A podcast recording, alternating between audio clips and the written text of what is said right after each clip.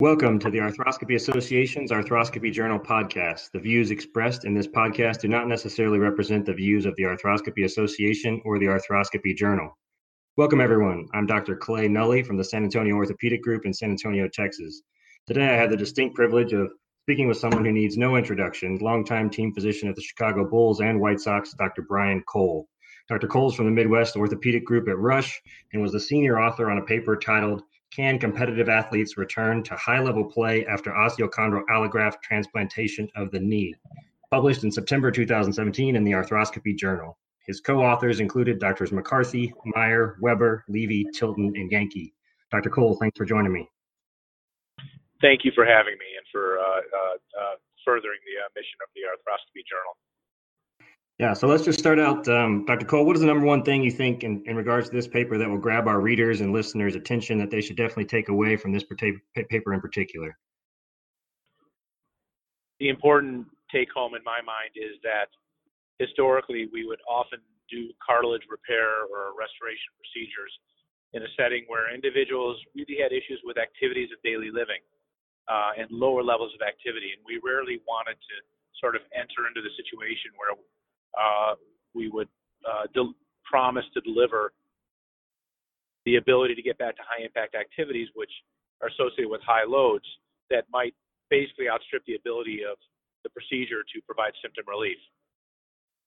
The thing about the osteochondral allograft is that it probably is perfectly capable of tolerating the loads of impact ballistic activities, cutting, pivoting, and so forth. Uh, but the real issue with cartilage repair procedures is that generally speaking, the higher the loads, the more likely someone is to be symptomatic.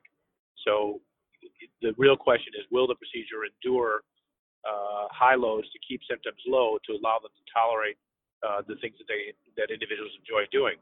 Easier decision when it's in activities of daily living, because you know those are generally low load low load situations that are the easiest to predictably deliver to a patient.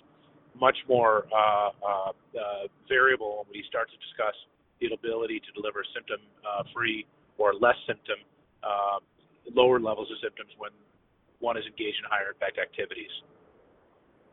Absolutely. So, would you say would you say that this paper, or, or along with some of the other work that you and your group um, has done quite a bit of, would you say that it's changed your practice or your your approach to these particular type of patients with this pathology at all?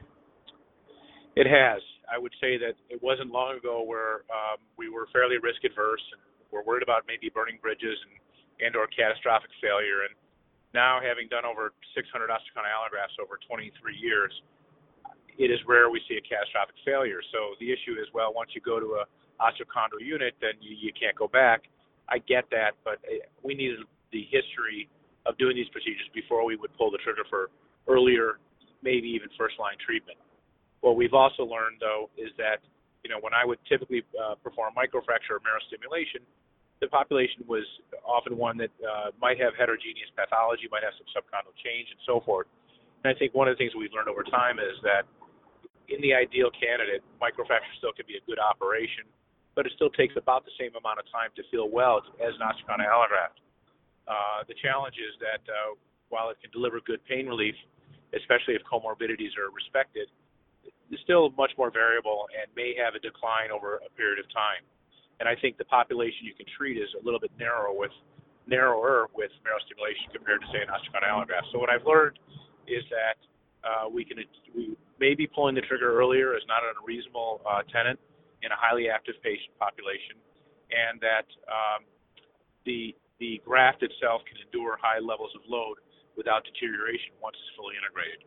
And that was an important lesson that a I've learned over time, and b I've learned as we've addressed a, a more active population, or I should say, a population that really desires to be active uh, and cannot and can, cannot accomplish that based upon their level of symptoms due to a cartilage or an osteoarticular problem.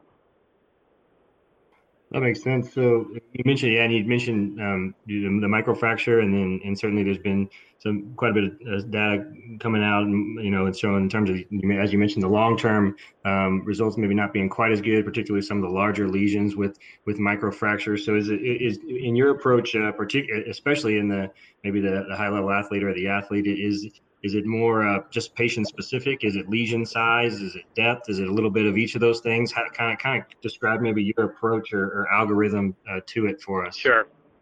I think you know there's some basic tenets that you know whether you do marrow stimulation or, or other techniques to restore the, the surface or the osteoarticular unit, you still have to respect all comorbidities. One of the challenges with marrow stimulation is that it's easy to do, but that's also its potential downside because there's a, a tendency to maybe uh, short circuit the rehabilitation, which for a weight bearing portion of the joint, the tibial femoral joint requires uh, protected weight bearing.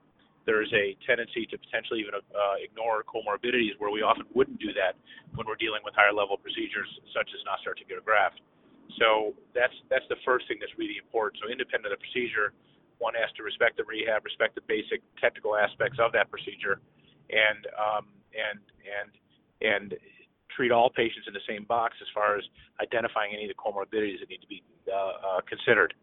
Um, with respect to where I fit it in, you know, it's it's difficult to just uh, look at an MRI, look at an X-ray, or even an arthroscopic picture, and say this is what this patient should get.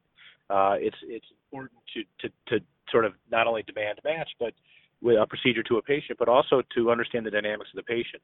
If these patients have, if a high level individual, especially in a system that has, uh, you know, uh, uh, many different uh, players in the decision making, let's say it's a, a collegiate or professional athlete where you've got, um, you know, you've got agents, you've got athletic directors, you've got family, uh, you've got coaches, you've got strength and conditioning, you've got athletic trainers, you know, you've got an entire uh, network of individuals who weigh into the decision making um, that may be a lot different than a patient who has everything else the same but doesn't have that system around them.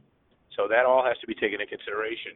What year the contract is, what uh, if they're a redshirt remaining, uh, how much time they've missed, how old they are, how they you know factor into the team. Those may be variables that um, you have to take into consideration um, that you may not have uh, weighing in in the decision making for patients who have just an isolated defect that don't have that same system in place. So it's not only about size and what the MRI shows and so forth, it's a comprehensive decision based upon all these variables. That being said, marrow stimulation I think is still a good option for first line treatment, but you, I think one can't even forget about debridement as a good option.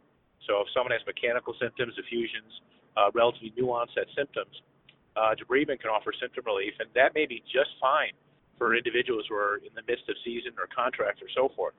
Um, however, if you're looking for a long-term solution, maybe because other short-term solutions have failed, then the decision making gets a little more complex. And I think the easiest one to grab onto is if there's an osteochondral problem of any surface that, uh, independent of what the previous treatment was, I would argue that maybe the best option is an osteochondral graft over uh, isolated marrow stimulation. Obviously, there's going to be exceptions to that. And also, very small defects, uh, maybe those that are just uh, outstrip the size that would be amenable to an osteochondral autograft, which would be, say, a 10, 11 millimeter defect. But, right. you know, maybe not big enough that you want to go towards an allograft, you know, which is no hard cutoff, but we'll say two to three square centimeters, and clean subchondral bone, still could be, all things respected, a marrow stimulation candidate. But you got to do it properly under power, vertical walls, get rid of the calcified layer, respect the rehab, and so forth. Um, so the flip side is the easier patient to make the decision, previous treatment, osteochondral signal, uh, maybe even a previous marrow stimulation. Uh, that's often an excellent candidate uh, to then uh, uh, uh, indicate for an osteochondral allograft. Makes sense.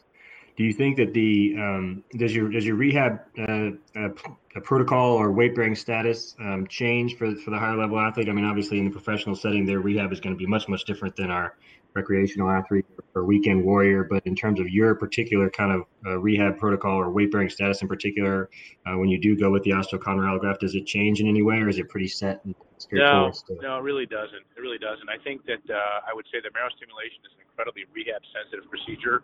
Right. Uh, in, in contrast, I think that an osteochondral graft is probably much more tolerant of earlier weight bearing and um, uh, uh, loading activities. So um, I, I do use continuous passive motion when it's covered.